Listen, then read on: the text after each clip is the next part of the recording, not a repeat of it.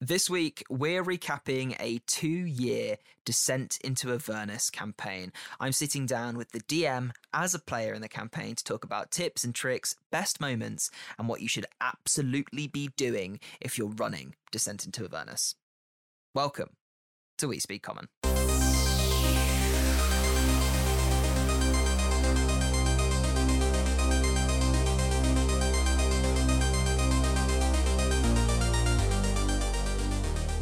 Hello and welcome to a brand new episode of the D&D podcast for everyone because here we speak common. This is a show brought to you in partnership with the Dice Dungeon and dScryb, our two long-term partners who will provide you with all of the D&D paraphernalia that you need by heading to the Dice Dungeon. That's books, dice, and dice tray. Uh, you can use the code We Speak Common to get 10% off your entire order. And the place to go for creative writing. If you are not very good at describing things, it's odd to think, but a place called dScryb is very good at it. dscryb.com is the website.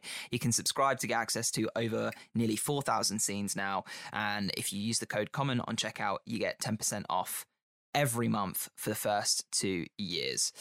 And for the month of October, this show is also brought to you by the D&D Dark Fantasy Loners, which is a dwarven dark fantasy that is full of fun and fighting.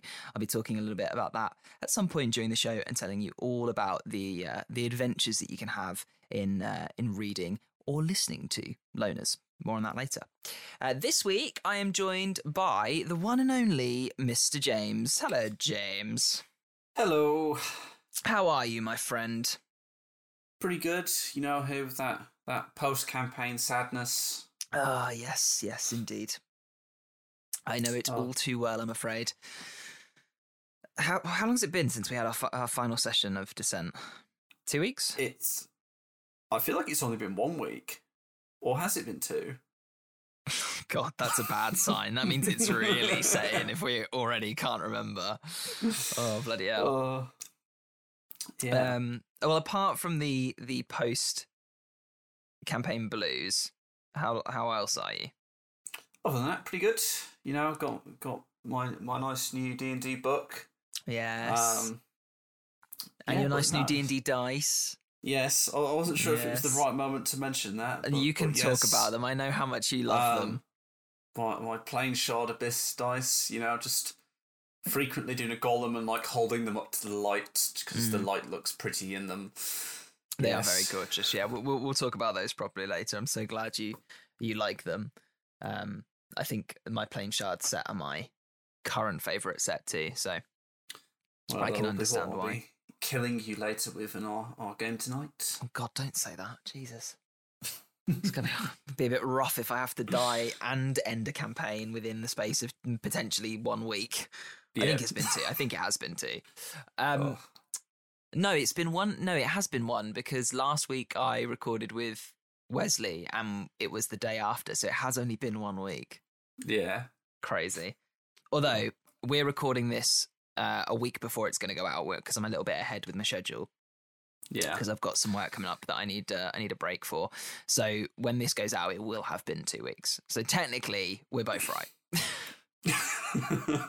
There you go. Oh, And it is also, as we are speaking, the week of D and D celebration. So happy D and D celebration weekend, my friend. woohoo! Have you watched any of the live streams? Uh, no, because I I have been chained to my desk at work. Yeah, yeah, me too. yeah, that's the problem with time zone differences. However, some um, friends of the show have been actually involved with D&D celebration. So uh, Noah, who's been on before and who will probably be on the show again pretty soon, and um, the guys that split the party, who I guested on their their Twitch stream recently, they both had a part in D&D celebration. And it seems they've had a very good time with it. So it's always good to see people we know succeeding. that is that is super cool. You know, That is really cool. I'm not jealous We're almost there. Almost. Yeah, yeah, yeah. I don't. I won't. I won't feel it until I get there. But who knows? Noah actually was on uh, Dragon Talk last week, uh, like a few days ago as well. Yeah. So, yeah, and I was like, oh, I wonder if he did me a solid and mentioned his favorite D and D podcast. So, as long as I don't listen to the interview, in my mind, he did. yeah. Yeah. Uh, Oh. Mm. We'll get there. Um, I am going to be chugging water during this episode because I'm not well at all. It's not Rona. It's not. Don't worry, it's all good. But that's why my voice is a little bit croaky. So if you hear me drinking, I, I do apologize. You got to do what you got to do. You know. Yeah. So we have finished uh, probably one of our longest campaigns now. Oh well, I mean, it's it's only like what a couple of a couple of months longer than Waterdeep, and that's just because we couldn't play it as often. That's true. That is true. So we Yeah. started playing uh Dragon uh, not Dragon Heist, um Descent into Avernus in 2019 when it came out. Yeah. And now 2 weeks ago as of the point that people are listening to this, we've we've finished it, we're done, we've dusted, we've closed the book literally. It is it is over. We have we have finished that campaign. Yep, it, it went back on my shelf with a hint of sadness because, like, oh, it's not going to come off again for I don't know how long, but now it's out one more time for ju- just in case. hmm I felt that way with Waterdeep when I put it back on the shelf. I was like, oh, I, next week I'm going to take Tomb of Annihilation off the shelf instead. It's going to be weird. Um, yeah, So we're going to talk about it. We're going to go through our experiences. We're going to do a rundown of, you know, what you learn, what I experienced as the player, because you, you were DMing this Yeah. one. And give as many hints and tips and tricks as we can. Now, the last time we did this, we talked for like an hour and a half. So we're going to try and be good and keep it to as close to an hour as possible. yeah, but who knows it might be i mean if you're listening to this and you've just looked at the time of the podcast and it's you know two hours long then forgive me we, we got carried away but if it is around about an hour then we did a good job um, but it is Yeah. a long campaign and there is a lot to talk about so let's just jump right in. Obviously, if you are a player who is going to be playing in Descent, this is probably not the podcast for you this episode. Go and listen to one of our other episodes, enjoy that instead. But if you are going to be running Descent to Avernus, or maybe you are a DM who hasn't picked it up yet and you're thinking about it and you want to hear some of the, the strifes and the troubles that James had as a DM and some of the experiences I had as a player, then, then this is definitely the episode for you. Okay, Descent to Avernus. Elturel, the village, the town. I mean, city? city. Is it a city? it's yeah, it's literally the, the capital city of Elturgard. Excuse my hubris, I'm so sorry. The city of Elturel is dragged into Avernus, the first layer of the Hells, and we've got to go and fucking get it back. We're going straight in. This is going to be a hardcore episode with the swears. Um, so I want to say before we dive into anything, I remember watching the D and D celebration. It's like poetry that for uh, Avernus, and Yeah, everyone d- like describing it as Mad Max Fury Road and like oh it's the like it, it's going to test your characters whether they're good. And I was like oh that sounds like fun. Don't know if I'm into it but I want to play in it. Don't know if it's going to be my thing but we'll see. And I can say hands down it has been one of the most fun campaigns I think I have ever played in I've had an absolute blast a lot of that is down to you James but oh, touched. the the campaign itself is is a good one. It is a is a great one, and I know that Sam, having listened into some of our campaigns, and we we actually played the finale episode on live on the the We Speak Common Discord server for people to sit in and listen to, um, and he's gone away and grabbed it and is now altering it to Yeah. run in in Wildemount. So that's how that's how good it, we had of a time with this campaign. So I would say phenomenal, very much enjoyable. What are your opinions as someone who ran it? I I think I I very much agree with uh, pretty much everything you said there. It has its weaknesses at points, Mm-hmm. um, but you can compensate for those weaknesses um, because unfortunately one of the pitfalls I think they fell in with this book was trying to um, get replayability in there. Um, yes. and they you know they set out the two different routes and obviously you know i was like that's kind of crap because that means you miss out on all this cool stuff so i've obviously squished and Yeah, finangled so- it You so in the book because I I've not actually flipped through the covers obviously while I was while I was being a player, so I, I've not had a chance to properly dive into it. But I've only looked at like yeah the war machines and the items and stuff. You have two potential like pathways you can follow in the story that lead you through different locations and events. Is that right? Yeah, they're, they're they're quite well themed as well. So you've got the Path of Demons, um, which is what would eventually get you to Kostchtchie, Mm-hmm. and then you've got the Path of Devils, which then eventually takes you to Bel's Forge, Tiamat, um, and then to a wrecked flying fortress, which you guys never did. Um, Okay. but yeah, those, So- are, those are the two paths. That's really interesting because Descent came out after Dragon Heist and Dungeon of the Mad Mage. And obviously, Dungeon of the Mad Mage is a mega dungeon. Put that aside. Yeah, Waterdeep Dragon Heist was the same in many respects that it was written for replayability. And obviously, as we know, if you've listened to us break down our time at Dragon Heist, I took the four versions, as it were, the four seasons and villains, and just mashed them together into one big Yeah. mega campaign. Uh, and it was it was all the better for it. Um, and I don't see them doing that so much with their adventures now, which I think is probably a good thing. It, I think it's definitely a good thing because if we're being realistic, the only people that are going to replay these adventures most of the time are going to be DMs. Yeah. And as a DM, you don't really need that replayability because your different groups of players provide that for you. Yeah, Um, yeah, absolutely. And you kind of, I find that if you've run a campaign once, running it the second time gives you a lot of confidence in knowing what you're doing. Like I, I Yeah. prep like and rewrite my campaigns, and so I have a lot of that confidence going in anyway. But even so, if I've run it once before, I've got even more confidence doing it a second time. So yeah, I think it's a good thing that they've stepped away from that a bit. Yeah. Well, hopefully they have. Yeah, I mean, I haven't, I haven't seen any of it in Rime, but I haven't looked massively at Rime yet, although I need to. Um, and I mean, I literally got Wild Beyond the Witchlight today. Um, Yeah. so who who knows? although Wild Beyond the Witchlight, I think is meant to be more sandboxy, like uh, Curse of Strahd. So I would, I would consider that to have less of those replayable uh, routes in it. yeah. Shall we go through the book? Uh, not chapter by chapter, but like story arc by story arc. So let's start with the stuff in Baldur's Gate. Yeah. Well, yeah. So, Baldur's Gate. That's uh, Your your favorite place. place. Yeah, yeah. I was gonna say Yeah. it's it's a wonderful place. I um, um d- tell me before you jump in. Do they give you? Do you feel like if you just wanted to get this book to run Baldur's Gate as a city, this book is valuable in that? Yes, I mean you, you get literally an entire map of the city.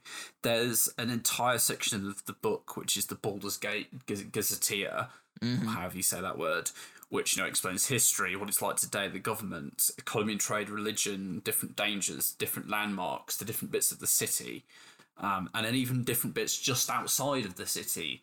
Um, it it pretty much encapsulates, I think anyway, um, everything you need to know about Baldur's Gate.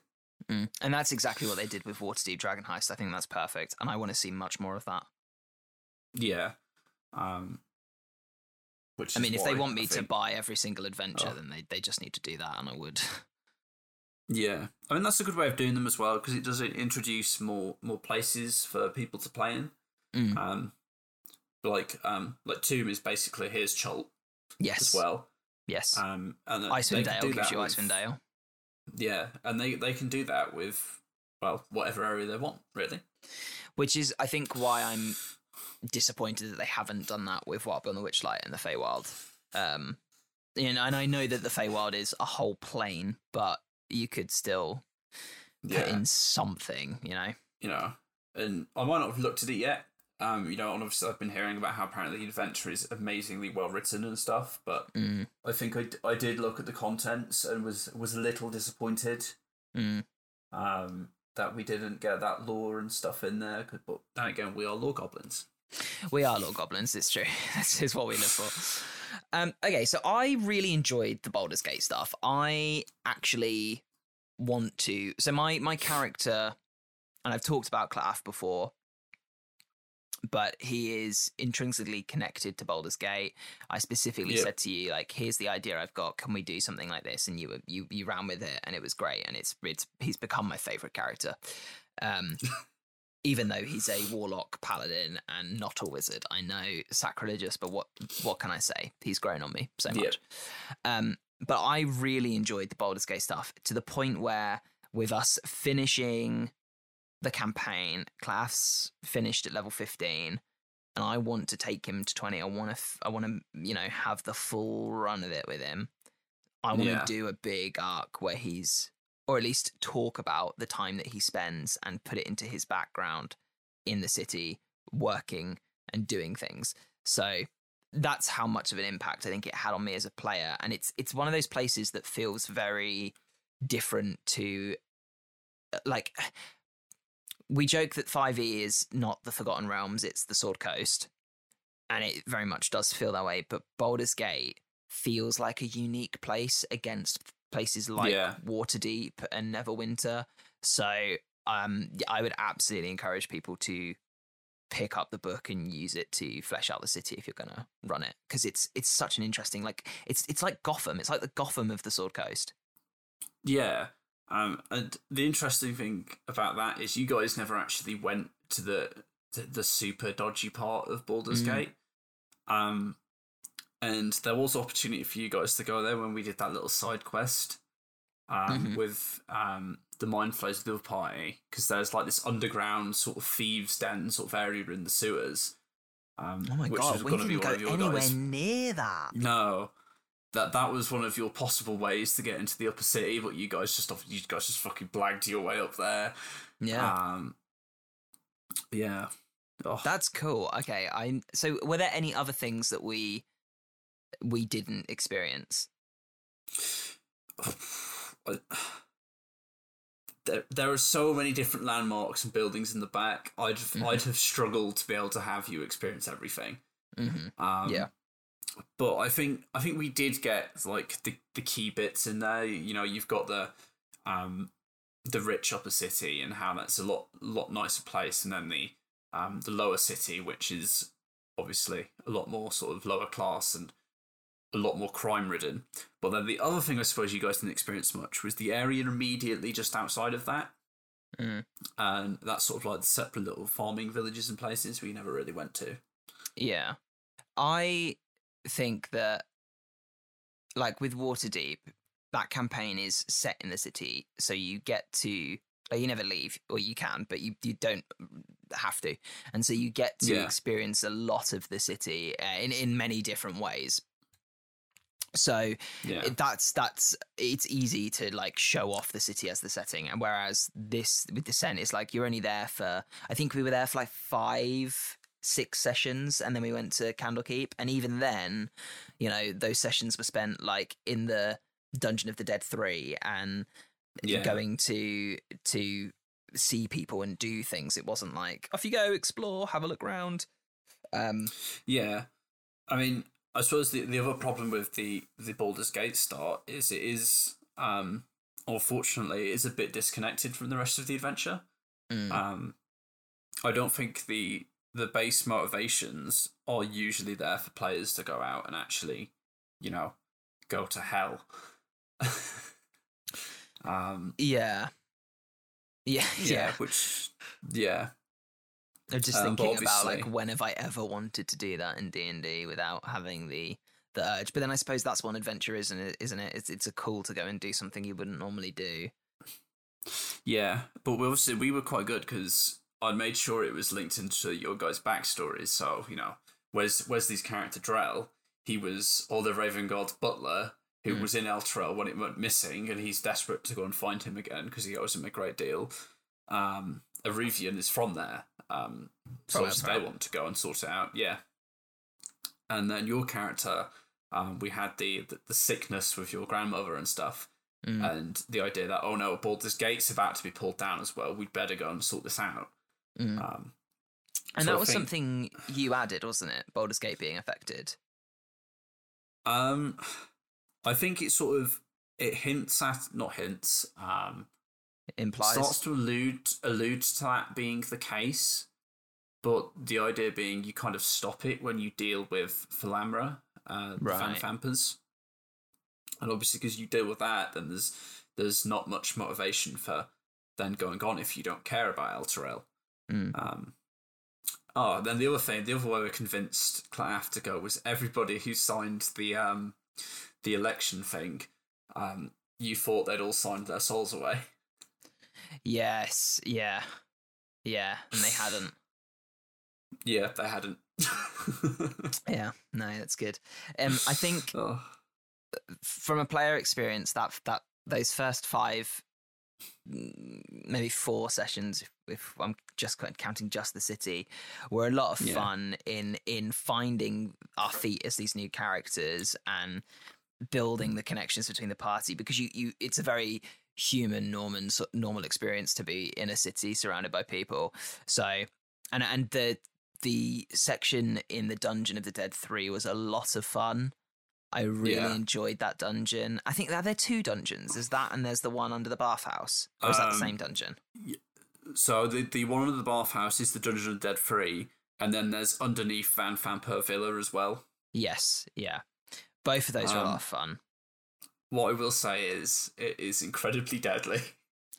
yeah okay so let's let's talk Um, about tips then for for this this opening section Yeah, tips. Um, it's deadly, especially for free players.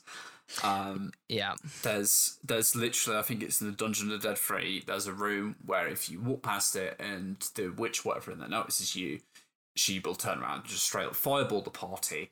When that I don't think you're even level. Maybe you're like level three at that point, yeah i think so and which is which is die. awful. Oh my god, we haven't even got counter spell. Wait, level three? Um, No, yeah, level five is counter spell. Yeah, there are, there are some quite tough enemies for lower level parties. Um, I do remember us really struggling at the start, and like I remember the Yeah. opening fight with the pirate bandits in the bar, um, nearly killing us. Yes, that is. Um, I think that's another bit that's not very well written. Okay, Um, how would you change it? just because. Well, for starters, I wouldn't have it. So, so you're met with a, a pirate captain and seven crew. Yeah, it's a bit um, rough. It's a bit rough in a small enclosed place as well. You can't run away. Yeah, and it's literally a bit kind kind of a case of if you don't succeed, the only way to solve that encounter, pretty much as written, is combat. Because otherwise, you need something stupid like ten thousand gold to pay them off. Mm. Um, which you wouldn't have and- at like level mm, whatever two one. Yeah, and you kind of need the information from Tarina there to be able to carry on and find the dead free. Mhm. Um, so yeah, that's that's uh, a bit you might want to finagle around a bit with. But apart from that, you're happy with the opening. Yeah, I mean it's it's good fun trialing around uh, Baldur's Gate. I just really like the the two tiered system with the upper and the lower city, and just like the idea that like you know the city's just full of corrupt assholes. It's great. yeah, and they, they pretty much is how it feels. I mean, until Claff obviously cleans it up and makes it a, a lovely place to live. Um, we'll talk about Yeah. player uh, player legacies when we get to the end. But um, Yeah. okay, let's talk about leaving Baldur's Gate then. Bef- bef- before we leave, Oh, what have you got? Um, I just remembered the poisoning. Um, where you poisoned Amrik, uh, one of the Vanthampur kids. You you like met with him at the Oh um, yeah, at the tavern. Um, and we put something in his drink, didn't we? yeah, and then you literally came across his body later on, um, slumped over at the table after the poison had taken effect. Why did Um, we kill him? I can't remember. I can't remember exactly what, but you needed you needed to basically have him out of the way. Oh um, yeah, because it was it was Amrik, Mortlock. Um, I can't remember the name of the third one. Mortlock. I managed to convince to join our side, didn't I? You did. He was the big guy, the dumb one. Yeah, yeah. Um, and he kind That's of hated everyone else because they kept calling him dumb and treating him badly. Um, yeah, I, w- I wouldn't do that. and yeah, and I think the the other thing about that chapter is it really helped me sort of because th- this was the first proper campaign I DM'd. Mm. Um, so it really sort of helped me find my feet with sort of the tone of the campaign as well, which is Yeah. pretty good. Yeah, Um, it, it, it does fit the rest of the the story tone wise. I think because Yeah. you're you're you're like you're put into positions you you don't want to be in very quickly, and they question your morals. Yeah, and it, it's not just that as well. Is it constantly, you know, the entire time you guys played through that campaign, I wanted you to feel both influential, but at the same time, like you were ants, just Mm. sort of doing your thing in like the big kids' playground sort of thing. hmm Um, And I think he pulled that off, especially when we got like it came into fruition when we got into hell a lot more. But there was definitely a Yeah. um, a sense of it in in Baldur's Gate. yeah. Okay, Um, so then you go off to Candlekeep, yes. and I have to say. From right, so from my point of view, now I know you know a lot about Candlekeep anyway, and this was obviously before Candlekeep Mysteries came out. Um, yeah. I think you did a very good job of giving us the a brief but very thorough like a, a nice dip your feet in the in the pool of the candlekeep experience without us getting lost in it.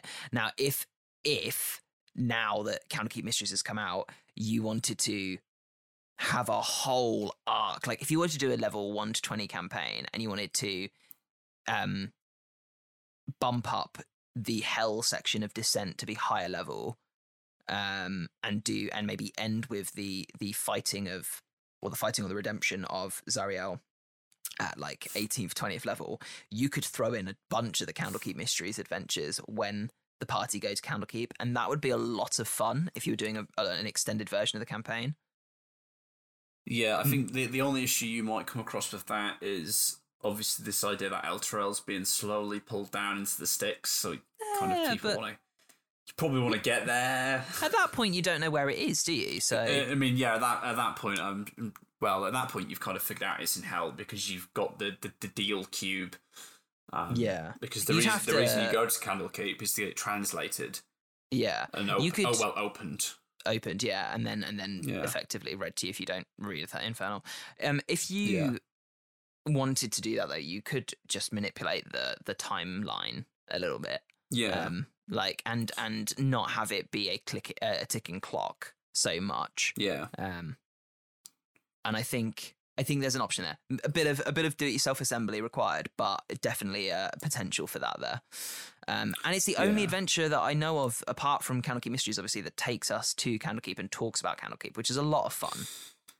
yeah. I think the the funniest thing I remember about you guys going to Candlekeep is you literally turned around and was like, "Oh, how how is it like all organized?" And um, I literally made it up off the top of my head, but what Mm-hmm. I made up was basically what it is like in Candlekeep Mysteries. Even I remember down to the you names sending I was me- using. A very excited message when Candlekeep Mysteries came out. We're like, I got it all right. And I was like, what? what are you talking about? yeah, I remember that message. Yeah, because I know Oh. that um, there's a DM's DM Guild uh, supplement called uh, oh, what is it called? Scratch my brain. It's Elminster's Candlekeep compendium or companion or something like that and I, we, we actually talked about it on this show a while ago when it came out and that's a very good candlekeep centric lore centric Yeah. book if you want extra to go alongside candlekeep mysteries Yeah, I think on that note as well, on the note of DM's Guild, for Baldur's Gate, there is some really good stuff on there to help you. Mm. Um, there's there's literally a bundle for Descent of Avernus with loads of stuff in for you to like add in, um, or things Worth a that you could purchase, then. change. Yeah, definitely.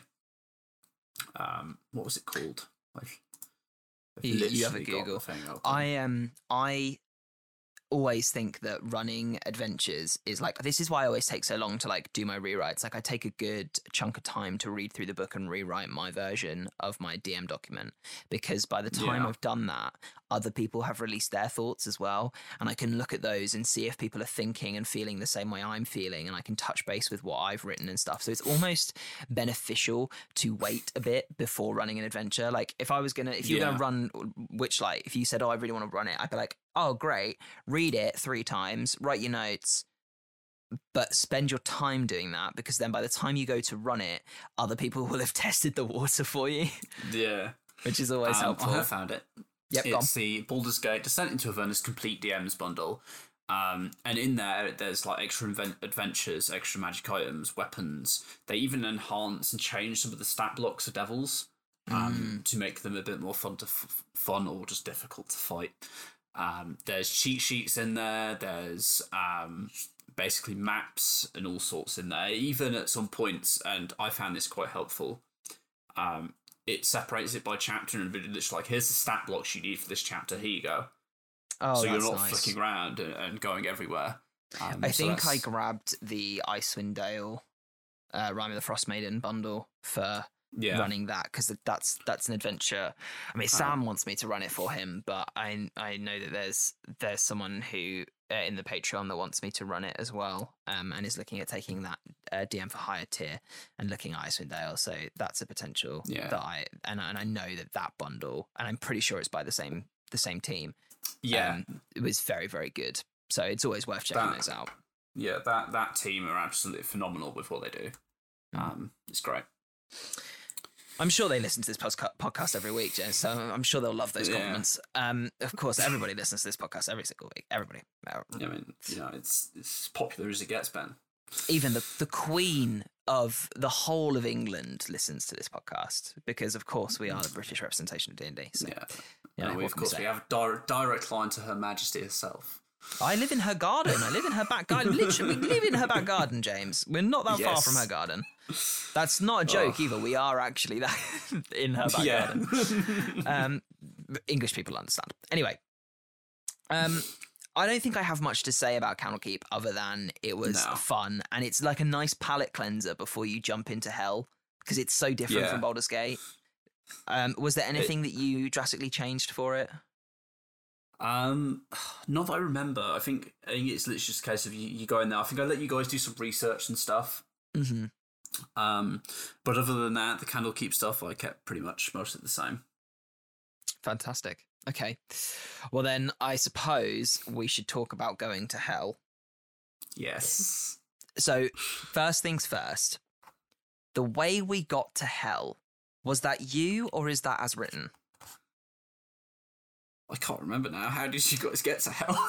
We went to a, I and I might be Oh, misremembering yes, this. There was a floating yes. tower with a ferret wizard.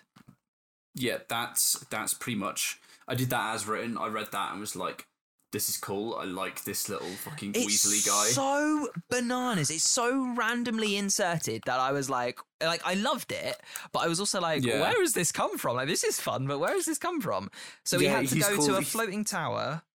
Tra- Talk- Traxigor's Tower. You Yeah. got that. You get there on Griffin. Yeah. Um, it's How did there we get you the griffin? Who took Lulu. us? Um, you got the Griffins from um, what is the name of her? And uh, why did we? Savikas. Why did we go there as well? Was it just because he could transport us? Yeah, basically, when you go to Candlekeep, um, the person you meet there is basically like, I know this guy, and he can get you there. Off you go. right. Okay. Sweet. Because um, I, I know a guy. Yeah. it literally is. I know a guy. He owes me a favor, um, and that person is also looking after an old friend of hers, which is, of course, you later find out Lulu. Lulu. Mm. Who is very? Um, uh, who we'll talk about because she's very key to the plot. Yeah, Um, And I, I uh, so what I want to say as a player then is if you are like in a serious game and like it's all dark and like oh no the hells and demons and devils uh, evil stuff, and if you read that and think this is silly, keep it in there because even in and I always use Curse of Strahd as an example, even in the gothic horror adventure of Curse of Strahd, there is humor in there and it's needed. You have to have bits of humor and bits of light throughout as well, and I think that that was a perfect little surprise. yeah. I think that was that was key across the whole adventure. Is and it was something I kept trying to make sure you got. Is yes, we had the horrible dark moments where it made us all want to cry. Mm. But then literally twenty seconds later, we could all be laughing at like fucking little Jim ripping little his Jim. tooth out or something. Good old little Jim. We'll talk about little Jim too. Oh, Um, yeah, yeah. I think I think that's an important takeaway for anyone running this campaign. I mean, we were very good at having our own humor amongst the group as well. And let's not forget, Yeah. because I've talked about this before, but mine and Wesley's character from the beginning of this campaign, like, very much hated each other. Like, pure Yeah. hate. We did not get along. And it wasn't until about midway through that things changed for them because of what happened in the story through our choices. So we were having some very, we were having heavy sessions, but we were still getting laughs and jokes in there, even though, like, you know, two of the three party members didn't like each other. And, you know, it's the hells and it's the devils and they eat people and all the and demons and, you know, all this kind of stuff. So, um, Yeah. yeah, keep Traxagoran. he's Um, a he's a laugh. Yeah, as well, like, um, you know, he does literally just plane shift everybody in, and then he like And just fucking leaves. times.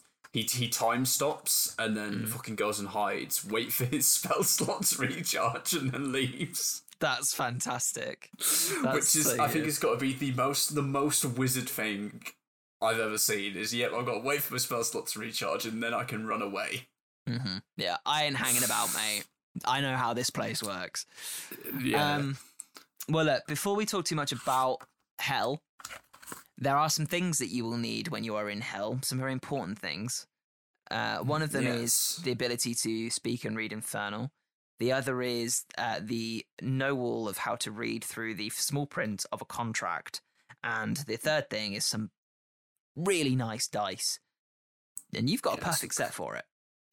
Yes, the the abyss plane shard ones, which I wish I'd had for that final session. Mm. Um, but oh, they they are honestly they are beautiful. For is, is it resin? yeah, it is resin. Oh yeah, they are resin. they don't and- look like resin, do they? They like no. and they- I always say, so I have the plain shard Shadowfell dice, and I always say that when I look at them, they do not, they look like glass dice, and yet they're resin, and that's Yeah. brilliant because they're as pretty as really, really delicate dice, but they're they're resin, so I just can just roll them, and I'm don't I don't have to worry about them. yeah, and and like you know, I'm sat here with you know metal dice as well, which I Mm. have for a long time, and I'm like, I can't decide which ones I'd rather use now. Yeah. Do you find as well that your plain shard dice are much prettier in person than they were on photo? Oh yes, definitely. Yeah, yeah. Um, I um I guarantee that if you are thinking about playing shard dice and you're looking at them on the Dice Dungeon website, they are uh, twenty times better in person than they are on your computer screen yeah, in in I can prettiness. I can recommend as well with the plain shard ones. Literally turn on a torch and just put the dice on top of it. It looks great. Oh, nice! I I haven't done that. I'm gonna have to try doing that. Yeah, because it shines Um, through. Yeah, it, Oh, it looks wow. fantastic. And if I, c- or you know what would be really nice, and this is like an idea for the people at Dice Dungeon, like a little Uh-huh. thing with LEDs on to sit the dice on and display. I have said to Ben and Dave that if they, I, I said to them, if you can um, find like a supplier for, or if you can create your own dice display stands, I 100% Yeah. would spend my money on that because I've got some Uh, gorgeous dice that I, I like. I love having my dice dungeon tins because I've, I've got like every bloody version of the tin they've done now because I've been working with them for so long. But um, if I had a uh, a display, I would I would have to hide the tins and have the dice on the display because it'd be gorgeous. Yeah, I will I will pass the message on. I'm sure Ben is probably listening. So Ben listens every week. So there you go, Ben. Yeah. It's not just me who says it. Um, yes. if please- you want to get yourself, please do it for me. Uh, if you want to get yourself some plain shard shadow dice, or of course, um, Shadowfell dice is the ones I have. You have the abyssal. Um, there are, I think, there's at least one other plain shard set. There might be two others. I haven't Well, looked I recently. there's quite a few now. If you want to go and grab them, Dice Dungeon is the website. There is a link in the description below, and of course, it's not just resin dice. There's metal, glass, and D and D books too. You can actually right now. It went up. Um, I think yesterday from when we're recording, so it's been up for a little while now. You can pre-order your copy of the Strixhaven D and D uh, setting guide. So if you want to grab that, it's the limited edition cover, which is gorgeous. Go and have a look. Go and do that. Use code We Speak Common for ten percent off your entire basket. Uh, the other people we should talk about, if you're going to be running a campaign, uh, now obviously written adventures have all the box text in them for you, but if you're going off book and you're adding in your own bits and you're, you know, reacting to what your players are doing, you might need some extra box text. And the best place to go for that is to describe DS. Oh God, dyslexia's just kicked in. DSCRYB dot com. Describe.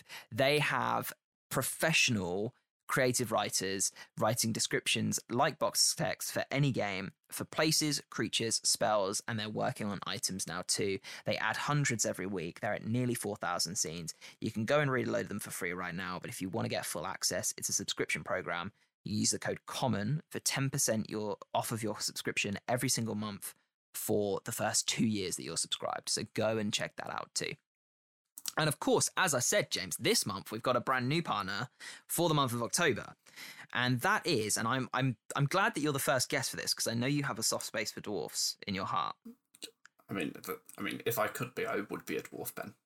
This is you are the you're like the tallest person I know. That's the, the funniest thing you've ever said. um, so, Loners, a D and D Dwarven Dark Fantasy is a book written by D.B. Bray that is available for you to go and read or listen to.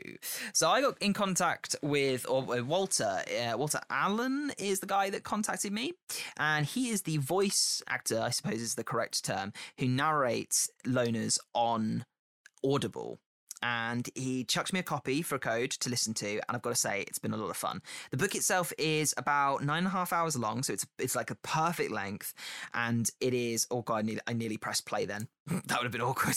Uh, it is uh, it is a lot of fun, and the the best way I can describe it is is with the words fun and fighting. So it's about a dwarf called Yari Rockjaw who basically wants the the quiet life. He wants retirement, right? But he needs to do that one more job because retirement yeah. is expensive. And he's a bounty hunter and he's surrounded by these incredible um I was going to say like I was going to say something and I, it left my brain like there he's, he's surrounded by these incredible characters. I was going to describe them as characters but they are characters. So it doesn't work does it? Um, these incredible characters who are like uh, dwarfs. There's um, like a minotaur. There's a, a massive like ogre troll guy. It's it's so cool. And uh, if you're listening to it on on Audible, Walt has an incredible range for character voices. So you get all of these different characters coming through in the narration throughout the um the actual book. Um to to sum it up a little bit more, uh, I'm having a quick look at the reviews and I cannot see one below 5 stars. So go and ever check it out. If you wanna, if you're the type of person who likes to read a bit about their books before they purchase them, you can find it on Goodreads to have a little read of what people are saying. For example, Fantasy Book Nerd said that it's irreverent, uh, archaic, and just bloody good fun. So there you go. What more can we say? Loners is uh, a D&D Dark Dwarven fantasy, and I think if you like dwarves, if you like books, and if you like dark adult fantasy, you'll love it. Go and check it out. I will um I will recommend it again next week because they're with us for the whole month. Okay. Hell. Hell. so you appear in Elturel in yes. Avernus, the first layer of hell, mm-hmm. and it's gone to shit, basically. Oh, oh yeah. I mean, it's it's all fucked. You know, there's there's buildings falling down. There's fucking devils and demons in the streets. Mm-hmm. Um, there's dead everywhere. It's it's, it's the, the, the previously nice companion which kept the place safe. It's now horrible and evil, and there's frequent earthquakes. I mean, it's it's a nice place for a holiday. Yeah, I mean, if you're if you know what you're doing in hell, like if you know the best places to go and eat out and stuff like that, sure. Um, I yeah. I've got to say, I think for me, the fun part of the Elturel section because I was I was itching, especially with my character being linked into the hells. Uh, he was an evil warlock whose patron was a, a, a, a devil. I was itching to get down on the surface, so a lot of the stuff that happened in Elturel was for for Claff's point of view was for Yeruvian and Drell. Yeah. Although he he managed to get a lot from it. He managed to you know make contacts and and network essentially because that's all he does. The best bit was when we had to get down from Elturel to Avernus because it is literally floating yes. above the Blood War. And as yeah, as a lore goblin as well, oh my god, like standing on a city floating above the literal blood war, watching the river Styx flow was incredible. Yeah, the the image that has stuck in my mind from your guys there was when you were going across um, the bridges. I think they're like called Torm's bridges, Mm-hmm. and you, you, I think your character literally grabs Drell, who is like pe- petrified of heights, Yeah. and he's like forcing him to look down at like what's happening beneath.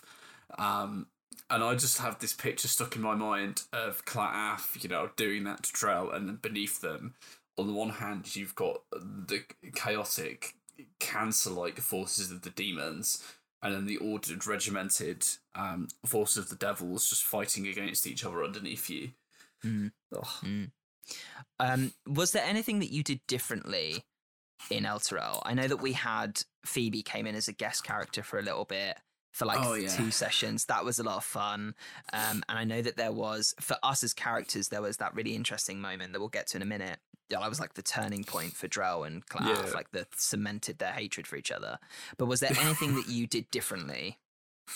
Um, the thing I did differently was, you know how you rescued a lot of people. Yes. a lot of those people you rescue, you have to like do a lot of skill checks for and stuff. And I think I made you guys do a couple of those, but I, I reduced the number of those um, because I really wanted this sense of you guys like we got these survivors and we need to you know we need to protect them and do something. I didn't want them all just to to die to a roll Mm. of the dice essentially. Yeah. Um, so that I was- like that. that. was You, good. you- you basically tied it to our actions rather than just our roles, which is I think is a, a good thing to do in any D and D game. To be honest. Yeah. Um, other than that, the only other thing I did change massively was, of course, the uh, the event which I'm sure you're alluding to.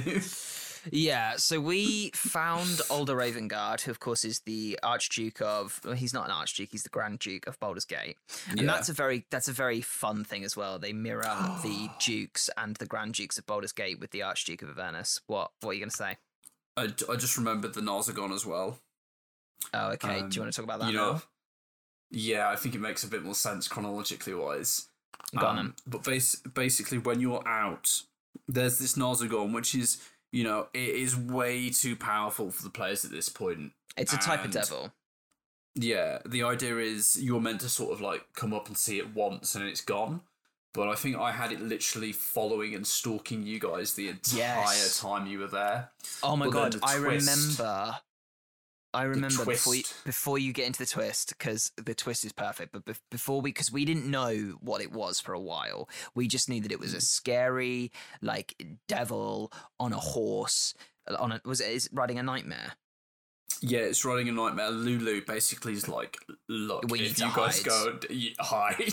Yeah. Yeah. And I remember us like going through the wreckages of houses and hiding like like ima- do you know that scene from Lord of the Rings where the the hobbits are hiding underneath the the mound of earth as the ring wraith Yeah. is like on on top? It was like that. We were ducked behind like under the window of this wrecked destroyed house and the Narzugon's riding down the street on its horse like on its nightmare like looking for us because it knows we're there and that happened multiple times and I think that that um continued appearance of the Narzugon made us afraid to leave the buildings in Elturel and actually roam the streets which was very well done Yeah, I think I even had it appear after you dealt with the stuff in the cathedral. yes so you obviously did you, you head back out again, and I just had it constantly on basically tailing I you. think we did try and fight it at one point, and like like we were like running away and slinging spells Um, at it. We didn't fight it it, was a on. That was that was a different Narzugon, if I remember correctly. Oh, okay. Yeah, I don't know. It was so long Um, ago. it was like two years ago now. yeah. You you you fought you fought one whilst actually in Avernus rather than on Elturel. Oh yes, yes, I do remember Yeah. that. Yeah. Um, but the twist, the twist I put in was the Narzugon was Aruvian's wife. hmm Um, her soul basically stuck and now bound to the service of Zariel. Um, down I mean, there. sh that. I mean, the, his his wife had done something incredible to be promoted to Narzugon pretty quickly. and uh, she she'd literally done nothing. She'd just been she'd been brought down, and then obviously she was Lima, and she'd gone through that way. But You Obviously she a- was you one of just the- being a nasty DM. Way is that what it- you wanted to make us hurt? I mean, you know, it was it was cool, Mhm. It was know. cool. It was very very cool. Especially when they when they met. And they realised who they were. Yeah, Yeah, because Oh. Euruvian's story as well meant that he didn't look the way he should have looked. He had been uh, Yeah, effectively permanently polymorphed. yeah. Um, You had to go back to his house and you know see all the all the the pictures. wreckage and the- and yeah, yeah. So Ugh. we then did the chapel. We saved the people. We found Ulder Ravengard, and they had Just- a hang on, room. hang on, hang on. What what do you mean you saved the people? Well, they didn't all die. You didn't mean, obviously save the ones you rescued. No, the no, no, we'll- we'll- already We'll get to that. the ones already in the cathedral were safe.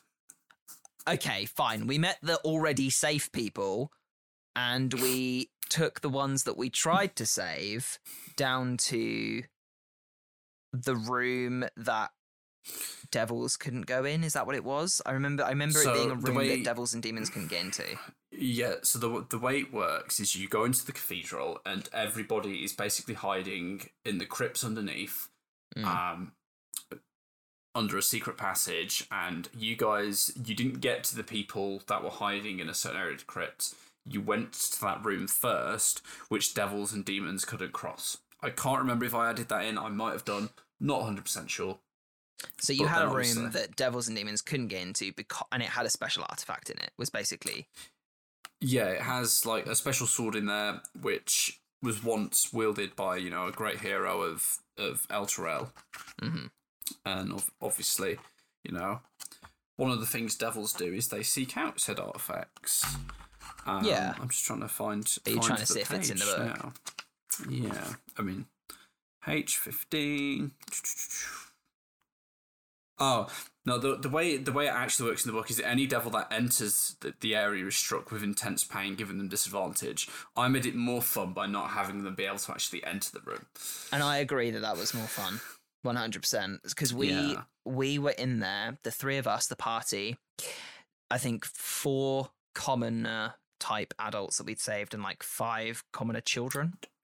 There was like seven children, Oh god, I, my brains tried to block it out because it was so horrific. Um, Andrea and and Andrea Rhea, who was yeah the NPC who had joined us, who we were all fond of, and we were cornered by a devil and hellhounds, and it's this small room, and he said, "Give me the the sword, the artifact, or I'm gonna b- burn you all to the ground." Effectively, yeah. He basically said, "Give it me, or you will die." And I mean, he know. didn't quite say it like that in the uh, the No. Mancunian accent, but. yeah, it would have been it would have been not as terrifying if he'd done it that way. I, I must Um, admit. But he But did. yeah, Yeah, we we had a big ag- uh, argument in character, not in player wise, about whether we give it over, and Jarrell decided not to. He took the the matter into his own hands, which of course caused the Hellhounds to breathe fire. Which killed all of the adults and children. So then Yeah. Euruvian, manipulated by Klaath, basically blamed Drell Well, for the death of these the- children. the best bit about that entire thing was Drell did that. They all died. Ray was still alive and pissed. Yeah, But then he he carried on, which meant he yeah, because we said stop. Yeah, we said stop. Yeah. That you clearly that hasn't worked. Look, you've just killed all these children, Drell. Yeah, um, and and Drell was a character that went in neutral, and I think definitely Yeah. came out a little bit evil, whereas I went in evil and came out just more evil. I mean, at, at this point, yeah, I think by the end we can safely say he turned good. Who? Me? Uh, no, um, I was going to say. Yeah. I don't know. I don't know. If, I don't know if he is good. I mean, that's a debate No, to have with Wesley. yeah, yeah, but I I think he'd he'd reached good alignment. I think he's still neutral, if anything, because he's made he made some very bad choices in Hell because he had to. Yes, but he And I made up think- for them. Yeah, but I think making up for them would put him back to where he started rather than better off. Anyway, we can't get down this rabbit because we, as we've talked about alignment before, it's a massive debate. But um, so yeah, the thing breathed again. The Hellhounds breathed again and uh, killed Raya. Yeah, So it was just me, Wesley, and Grace's characters, yeah. and uh, I think I manipulated. We gave them the sword, and I manipulated Mhm. Eruvian and said like he's he's causing us trouble. He's bad. He's he's made poor decisions. He's just killed Rhea. He's just killed these children. Like that wasn't on us. That's on him. And I had the Shield of the Hidden Lord, Yeah. which lets you fireball. Yeah. And by the way, if you're worried about the Shield of the Hidden Lord giving them any advantages, uh, the players, I mean, as soon as you get into Hell, it's basically useless because it's all fire. But um, Yeah. in the early start of the campaign, it's very powerful in, in, in on the material plane. But yeah, Yeah. so I fireballed him, killed him. Or so he thought, yeah. because So he accepted bargain bargain the deal of the death devil. saves. Yeah, which is fantastic. and oh my god, if you're going into hell, let your players make deals with devils. Do it. I don't. Yeah. I I wish we'd kept track of how many we've made because we made a lot of deals. Um, Yeah. I mean, They were a lot of still to fun. this. To this You have the contract just- written out, don't you? Yeah, I literally made a point of writing that out, and you know, I literally put on like my little pit fiend hat. I was like, right, Yeah. I need to make this fucking ironclad with not a single loophole in and a way so it fucks him over as well. So this is really important then because this is a big part of devil culture is deals and if you're going to play this Yeah. campaign it's going to come up so what advice do you have for dms who are going to be putting deals in front of players to keep them true to the devils in the fact that they probably will fuck over the players but also still fun like what is your your advice on writing those and and making them right Um, you definitely have to allow room for negotiation. Um, Okay. You know, I would certainly say have it the if you definitely hundred percent know that a devil is going to offer them a deal, have it wrote out in advance. Be very particular with wording because you know they they would be, and you know, for example, this is one thing you you didn't come across in the end, Ben. But Mm. in that final battle, you know when Gargauth signed that deal agreeing to a two hour grace period, yes um, that included him, it didn't include you guys. Oh, that's incredible. So we could have still fought.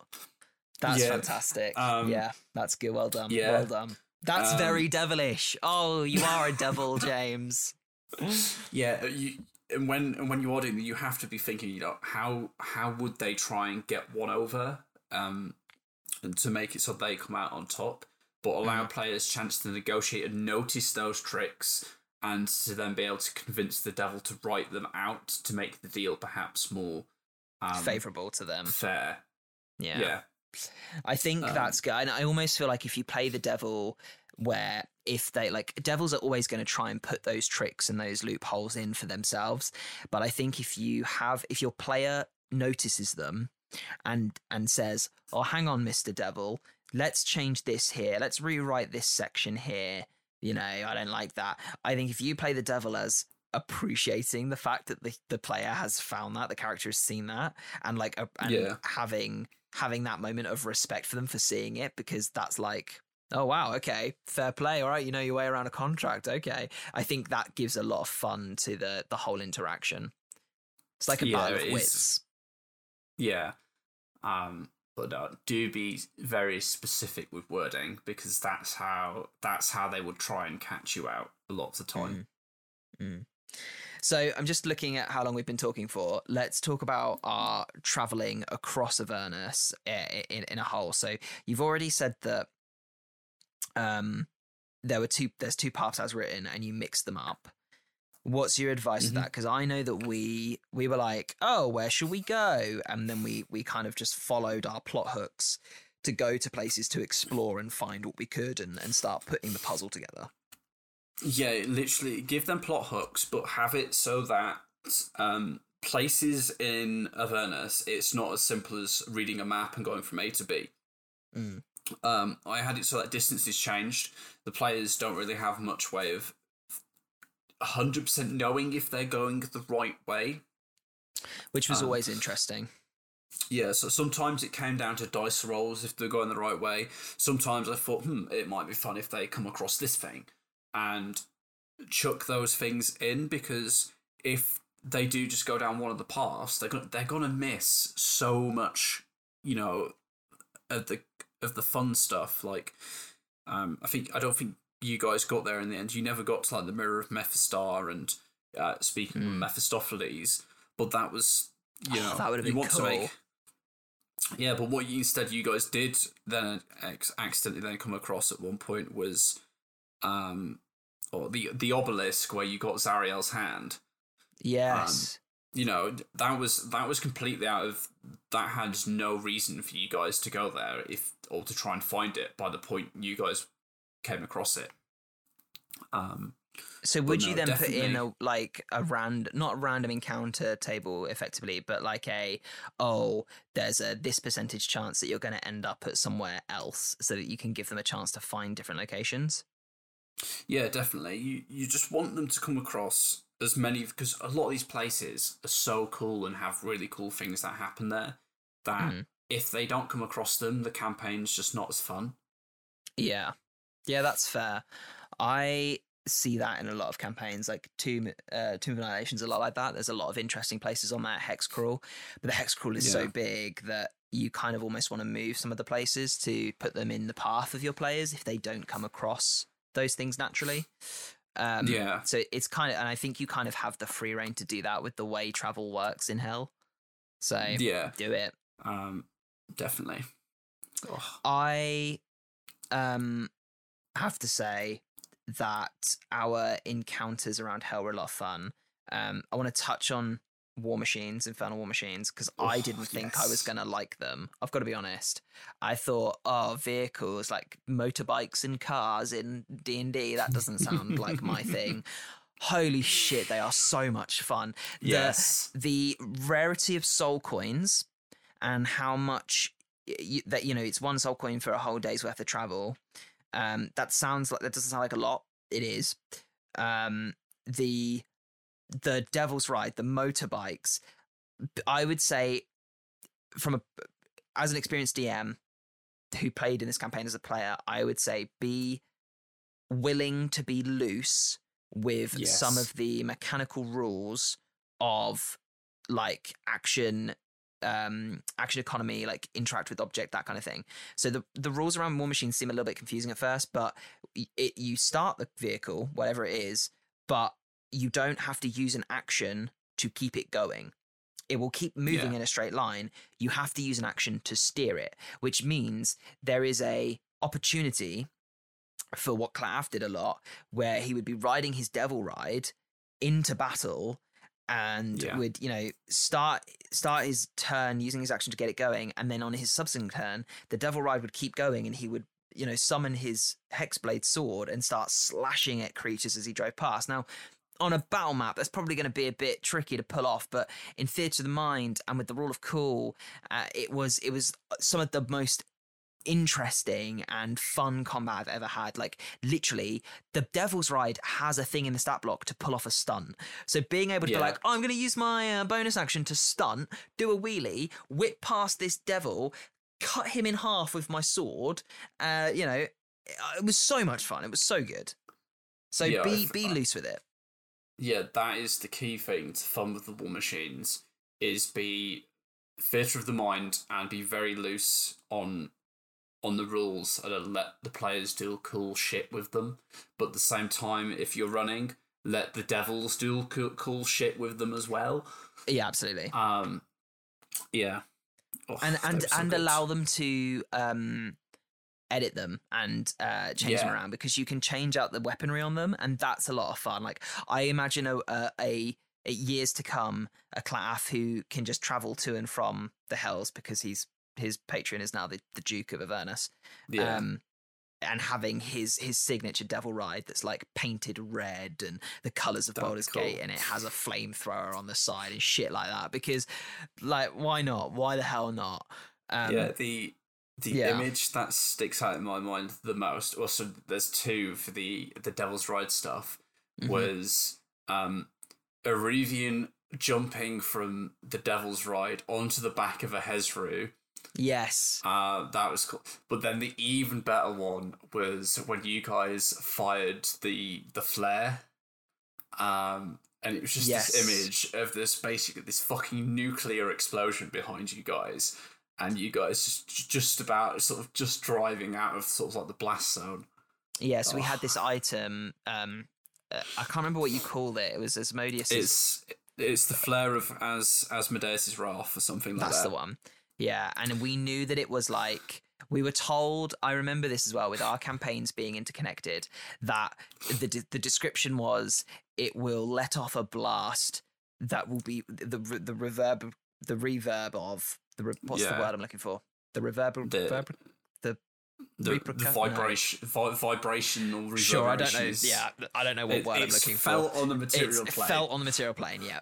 Um, and I remember the week that we set that off, we were being chased, like we were proper Mad Max. We were in our um our big Yeah, four by four demon grinder at the head of a pack, being chased by like scores and scores of other vehicles. yeah, you'd uh, you'd literally had a small sort of like flotilla, if you picture it as like you know Hell's Navy kind of thing, of Zariel's Devil's Rides and stuff, do come and fuck you up because she was sick of you causing problems. Yeah, and so we were Um, driving away, and we were like, "Oh, now's the time to use this this device." You know, I've you know I'd had this whole chase scene planned out. I'd forgotten they had this thing, yeah. and Ben was like, "Oh, I've got this." Yeah. That's that's a typical DM story. Yeah. I forgot I've given them Oh. something, so we let the flare Well, no, off, I'm, and I'm, obviously, I'm so glad I forgot. But it's like the image in my brain is is proper like Mad Max, but red and devilish. The flare, Yeah. this red red flare going up in the air, and then just explosions coming down from the sky. And I think we even leaped off of a cliff to get away from You it because did. we also You did. we had a, a we had the um the teleporter uh Yeah, device in as well. So we could teleport the demon grinder, which is like a big 4x4, 300 feet in any direction. So Grace was driving and she was ready to pull the lever to teleport us. There was a Yeah. cliff upcoming and I was there with the flare. So we leaped off of the cliff. I shot the flare, and then as we're falling through the air, like gonna Yeah. like plummet to our deaths, Grace pulls the lever, and we teleport 300 feet forward and hit the ground on the opposite side. And then there's all these explosions. Yeah.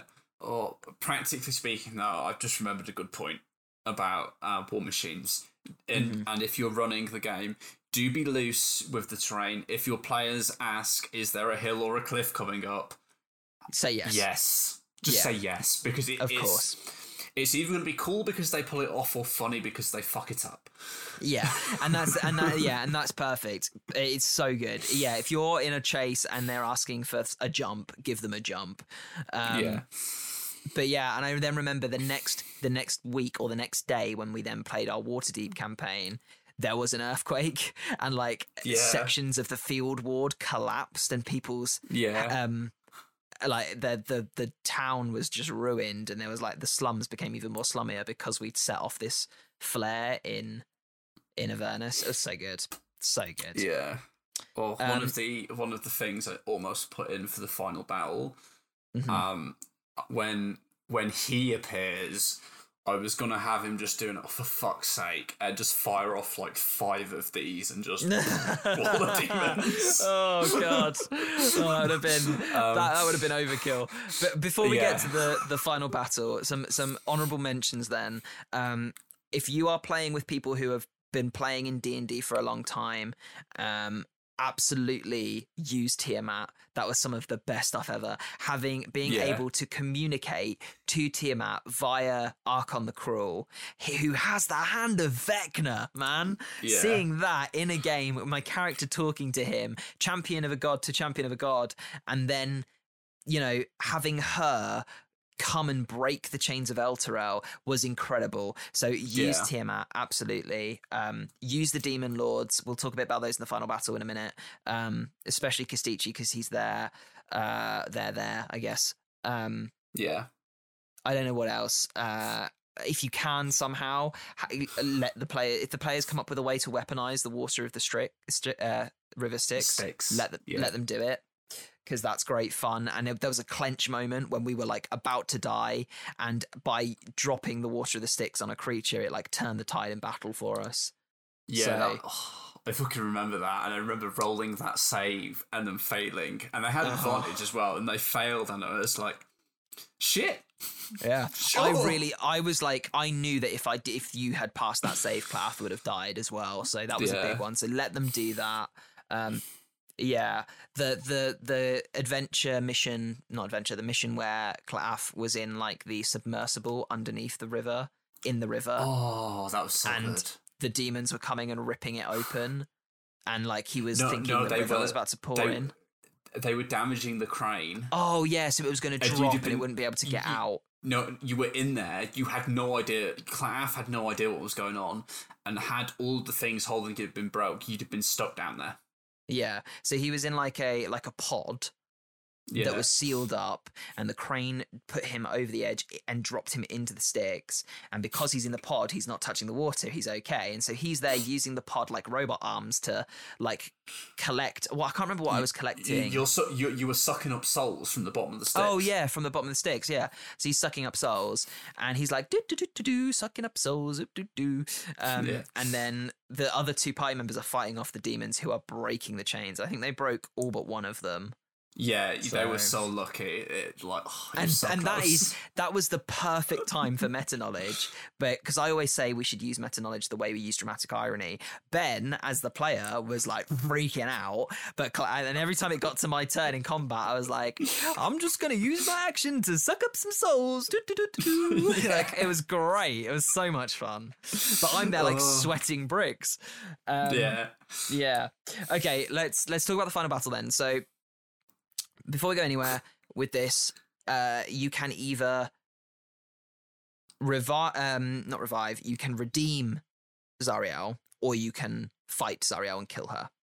And Yes. all the way through our campaign, um Lulu, God rest her soul, died at one point, and she asked us to promise to redeem Zariel. Me being an evil character, used some very and a devil in himself used some very clever wording so that he didn't promise to do that and basically had Drell locked into contract and Euruvian outvoted because of it to kill Zariel because his thing was we're going to take back Avernus, me and Gargauth, the Hidden Lord, take back Avernus Yeah. with force and gain the respect of Asmodeus and everyone by doing it, right? That was his plan. Yeah. So all the way through, we built up to that to the point where we got Zariel's sword, we gave it to Gargauth. Now, you said in the book that it's written that the sword is the only way to redeem her. Is that right? Yes, that is that is right. If you do not have the sword, because you you could because you don't have that angelic spark, she's fucked. Mm. Mm. And you ch- that's something you changed. yeah, I mean, I I knew because Drell was bound in that contract. I was like ninety nine percent sure that That we were going to fight. that Gargauth was going to get the sword, and he, you know, the bit I added in was him corrupting it and making it into the blood of Avernus. Mm. Um, and that would normally mean it's fight time, but obviously, I'd added the hand thing in as a way to explain a why she loses the fucking sword in the first place. Yeah, she Um, gets a hand cut off. yeah, she gets a hand cut off, which is actually what leads to her falling and, you know, pledging allegiance. And that hand, I decided, you know what, that is going to contain, you know, it's not as strong as an angelic spark as the one in the sword. You know, the players aren't going to grab it and turn into a freaking angel. Mm. Um, but it's it's it's enough in there that if the players sufficiently persuade her and you know say the right things, um, you know they did the whole thing with Lulu, that it Yeah. was just enough to pull her back from that brink. So we you allowed them to use their player agency to to uh, Drell was using major illusion to uh, show the last mo- the last conversation with Lulu and Yeah. because she sacrificed herself for a unicorn the fool um and uh in that with the hand and with Lulu's hair you they were able to redeem her. So long story short, that's the way it went. But we didn't think it was Yeah. going to go that way. So No. we we had a whole session where we were the final session in the front lines of the blood war fighting demons and i think our kill count for demon lords was three Um, because we had Kostchtchie, yeah, Baphomet, Kostchtchie, you, and and Yeenoghu. Um, and Yeenoghu, yeah. Know, I think you guys technically got the killing blow on. I think it was, was was it Yeenoghu? or Was it Baphomet? No, I think it was Yeenoghu because Yeenoghu uh, messed me up in the flashback, and I was like, yeah, yeah, payback time. yeah, yeah. So yeah, so Yeenoghu, um, you guys killed them. The others, obviously, I literally had you guys fighting side by side with Zariel and Gargauth. um, Gargauth, is you know, unleashed with this new blade of Avernus, um, yeah. which was good fun. And in that fight, was Molten at that point Molten without saying who he was? Um, Because So- I imagine, without giving anything away, I imagine it's kind of like the agents in the Matrix, and they the guy kind of just like takes over the body. No, so the the Okay. Multum you you met at the end at first was the Multum. He was Okay, cool. You know, he's the one you saw in the flashback that came in with Zariel. Mhm. Um, you know, he wasn't, which is why he was like, you know, he didn't like immediately recognize you guys when he called you over because yes, because it was a different Yeah. person. I didn't pick up on Mhm. that at the time. That makes a lot of sense. yeah, Okay, nobody. so did. we were we were in a fight with, wi- on, on the front lines, and obviously our intention is get to Zariel, gank a bitch, right? That was the plan in simple Yeah. terms. But and and we had like the war camp the night before, and we built up to it. It was amazing. It was incredible. There was the whole war machines being attacked by her flying vessels in the sky, which are very cool. They're like the single line of the monster M from the can from the Yeah. drink monster. So cool. Um, then we got to her. Then the demon lords came, and we had to truce with her. That you mentioned it earlier, so that we could kill the demon lords. So we did that, yeah. and then I just want to want to make something clear as well. Like go gone. the reason that happened was because of stuff you guys did. Um, Okay. So like you destroying that flotilla she sent meant she wasn't as able to quite hold them back as well, which meant they pushed out. You guys doing the Tiamat thing early meant the demons pushed out even further. And you didn't deal with um I can never say his name, like fucking K- Crokek'toeck. I mean, you didn't deal yeah. yeah, you didn't deal with Crokek'toeck, and it was that little storm of things you did or hadn't done that meant that you know what they've pushed in far enough now that Yeenoghu and Baphomet have now you know they've both come in to fuck shit up. Yeah, and we have to work together, otherwise everything is going to die here on this battlefield. Yeah. And Yeah. I've got to say as well, like I've got the art of. I mean, if you've been on the We Speak Common Instagram, you've seen my my set up and my set, as it were. I've got the art of the Blood War from this book with a, with Elturel hanging above on my wall here, and all the way through that session during that that Blood War section, I was looking at that art, and I like I can imagine seeing Claff and Eruvian and Drell like in that image. It was so incredible. Like I felt like we were on the front lines. Um, yeah. But then there was a big twist. The big twist that you put in, and I'm assuming you you added this to of the whole I adventure. Of course, course. I added him in there. So Claff is of course obsessed with the Hells and um and the Hidden Lord and wants to wants to put the Hidden Lord in charge of Avernus and he'll be in charge of Baldur's Gate. And together they'll rule as twinned twinned planes and essentially extend their their control uh, uh, amongst the Hells and among the the material plane. But his true goal is to be the right hand man of the god of all devils, the trickster himself, Asmodeus. Um, Yeah. Of course, he has no contact with Asmodeus, knows nothing about them. And all the way through, we'd been meeting Molten, this fucking cocky dick of a wizard. I think I, I thought he was a wizard all the way through. yeah, you did. And I kept saying to you, who is he? Who is Molten? Who is this guy? Why does he keep hearing up? How come we've seen him die three times now? Like, who is he? And I Oh. remember you saying, and, I, and if, if someone can, if you've listened to all of these episodes podcast, there'll be a point where you can go back and I have a conversation in an episode where with Joe, where Joe says, James told me who Molten is. And, yeah. I, and I'm Yeah, furious. I'm furious in that episode, and I'm just, I'm like, I can, I, if you want to go back and get a sense for how I felt, it's in one of, I don't know what episode it is, Oh. but in one of them. And right at the last moment, after seeing him die for the third time on the battlefield, Yeah. Molten reappears, and I was like, I literally, I went, what? I went, I don't understand what, and then it all made sense. And in It the makes- last yeah. moment, and I'm so glad I got it right at the last moment. I'm glad that I worked it out right before you told me who he was.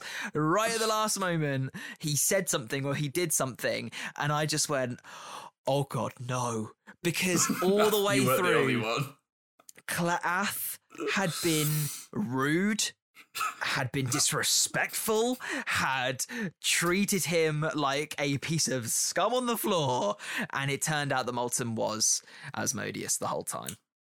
Not not in every case. Not not quite the whole time. um, like but a I lot of the there- time. There was a way of telling, and it was it was the cane. when he had um, the cane, he was Asmodeus. Yes. Yeah. Um, but to be fair, Which you, makes you so much met, sense. You only met like actual Molten like twice. Yeah. Um, I think one of those was just, like literally in passing. He was like leaving like Mahadi's or something. hmm hmm Um, yeah, that rings a bell. but no, I I knew from the moment you guys got in the hells, I wanted to put him in, and it was expertly done, my friend. yeah, I just I was like I want to put him in, and I want him to to not just be like immediately like terrifying when you meet him. I want it to be you know this mystery, and then I just had him be like, you know, he's just bored. Mm. hmm he's He bored. was just enjoying the wants fun, of it. Yeah. Enjoying the chaos Um, a little bit too much. You know, I was I was going a little bit for that Crowley vibe, hence why he was in like you know a three piece suit type thing. yeah. Yeah. yeah. I've got to Oh. say, um, I this is the point where I wish we had like recorded all of our episodes so I could go back our episodes, our sessions, so I could go back and listen to the times we interacted with Multum and see now knowing who he was because that would be incredible. But there you go. Um, that's you can't do that in a home game, but it was incredibly well done. And then of course, um, he gives he basically uses his power to put a hold to the fighting and lets Eruvian and Drell try and redeem Zariel. Unfortunately for Yeah. me, they were successful because I was hoping we were going to fight Zariel with because I know you have that mythic level stat block for her as I well know. with mythic actions, and I was very excited, but it didn't happen. I don't think we would have survived. I don't think we would have pulled it off. Well, that's Um, so that's part of the reason you know the demon lords were fighting her. You know, I Just didn't want to have you tur- turn up and fight fucking full power Zariel. You would have no chance. Um, Yeah. But you know, I was carefully tracking her hey, uh, hit points and stuff just in Yeah. case it did come to the fight. Um. I think that's good advice. I think you should absolutely do that as a DM. Yeah. um, because at, Um, le- at level 13 there's no way it, normal zariel is going to be tough a tough fight at, at level 13 so um, i don't think you're meant to be able like i don't it doesn't feel like fighting her is meant to be the option you seek out i think you're meant to go into this this game yeah being being like good heroes who are put to, pushed to the limits Well- and to see whether they're corrupted and then try and redeem her Yeah, you've got that's the vibe i get redeem is ideal, but if it does come to where you need to fight her, the idea is you you basically get some big motherfucker on your side. Um, Mhm. whether that's Kostchtchie, Bel, or somebody else like that. The idea is you get them on your side and it's with their backing, or Tiamat, with their backing, you can actually do something about Zariel. Mm. It's a lot of fun. I would love to have fought her, but all in all, the ending of our campaign was very good. And looking at, I think I, I said to Sam, he was because he listened in. Obviously, we, we did the live live stream of it on our Discord Yeah. server, but the he, we were chatting afterwards, and I said the. From the moment of camp of, of session one, Claff was getting everything he wanted all the way. He was smarming his way through everything. He was pulling everything Yeah. he wanted off. So in the last session, to want to fight Zariel, win over the uh, Avernus for Gargauth in in power and respect, and to want to impress Asmodeus, and to have neither of those things happen, and actually have Asmodeus bored of him was like Yeah. perfect because he still got what he wanted. Gargauth is still now the Archduke, and he is still now a Duke of Baldur's Gate. He has achieved his goal for the campaign, but he has more to do now, and he has a he has like the want to still go and do that. So Yeah, it was very well done. it was good fun. Do you, want, do you want to know what the plan was for the, the final thing? The fight. Yeah. hmm um, Asmodeus is basically going to um, use the ruins of Elturel, the ruins of the buildings, and he was going to make like a fucking Colosseum style arena. He was going to be Oh, he was gonna be sat in like you know the fucking box. He was gonna make every Finish other him. fucking make every other fucking devil sit there and watch this fucking showdown. Um, That would have been so cool, man. That would have been so cool. yeah, because I was like, I want them if I want them if they do fight Zariel to be like minimal outside complications. Mhm. Um, because I just want it to be focused on that, uh, but we never got there. it's a shame, but we did have an incredible, incredible end anyway, and I don't think you should have forced it either way. So I think because I think No. it worked out the way it worked I- out very well. I was I was literally saying to people in the chat like you know, I very much want them to fight her, but if it if it comes to it and they do redeem her, you know, I'm happy as long as they win. Mm. Um Yeah. and that was my that was my attitude the whole way through the campaign. I'm happy as long as they they win. That's an amazing s- sentiment, and that is what you should take away. If any DM should take away, because it's about it's about having that group sh- storytelling experience, right? And that's such a core part of it. Um, yeah.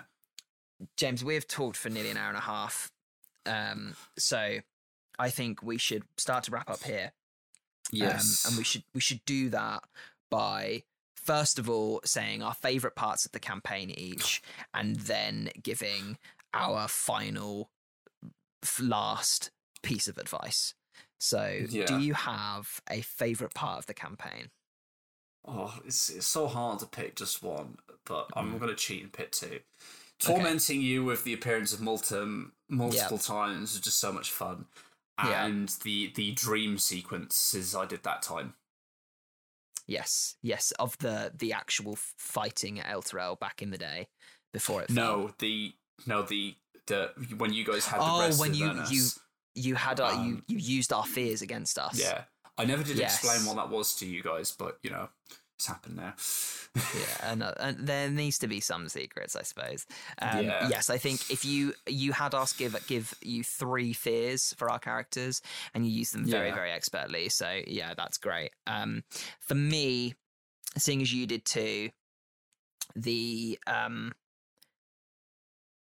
not a moment but in all the the kind of the the d&d core experiences i had in this campaign you know seeing the blood war fighting in it um Yeah. talking to tiamat meeting asmodeus like all of those kind of like lore junkie moments yeah. uh, were were big moments for me. But my I think my favorite moment would be from a character point of view when I freed Gargauth from the Hidden Yes. Shield and I achieved the the the goal that I'd had since session one, the core character cornerstone, freeing Yeah. him from the shield and and taking that step into becoming his champion was a, a character cementing moment for me. Yeah, that was. I did really enjoy the whole Gargauth thing as well. Mm, mm. F- final piece of advice, James. What you got for people running the campaign? Just, just ha- li- literally, just have go crazy because the entire campaign it needs crazy to make it. Um, not just a horrible fucking drudgery of sadness. Go crazy. Mm. Oh, For me, it would be to embrace the non D and D sides of it. So embrace the war machines and their their like non fantasy side.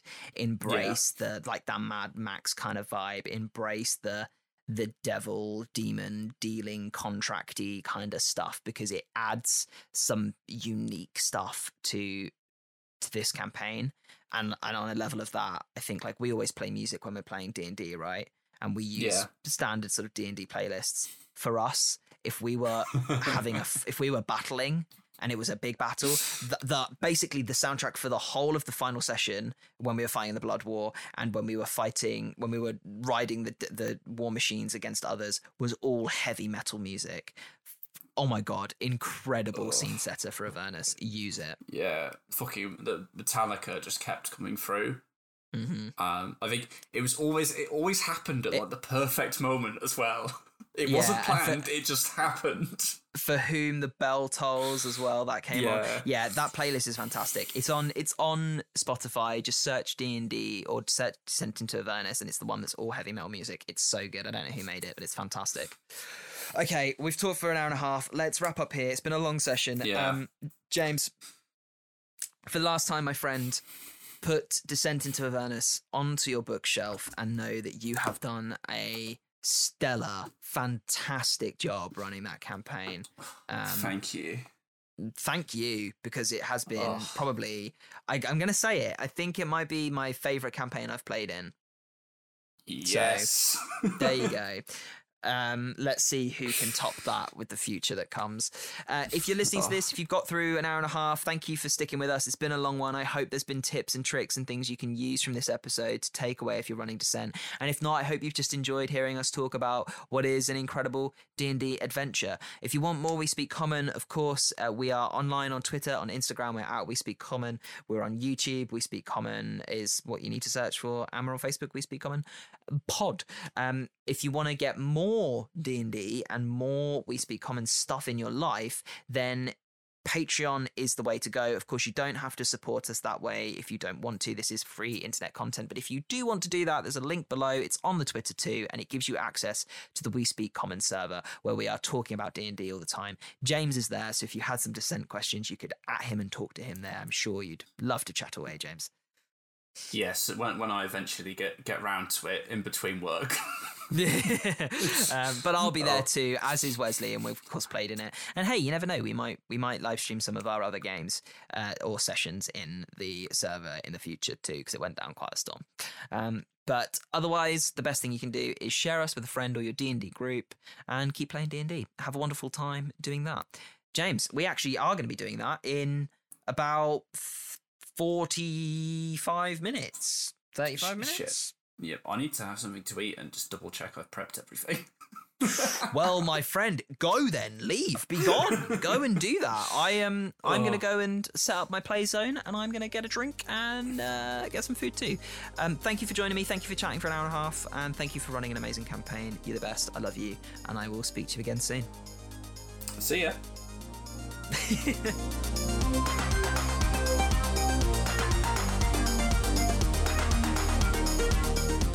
Thanks for listening today. I hope you enjoyed the show. If you did, do us a favour and share us with a friend or a D&D group near you.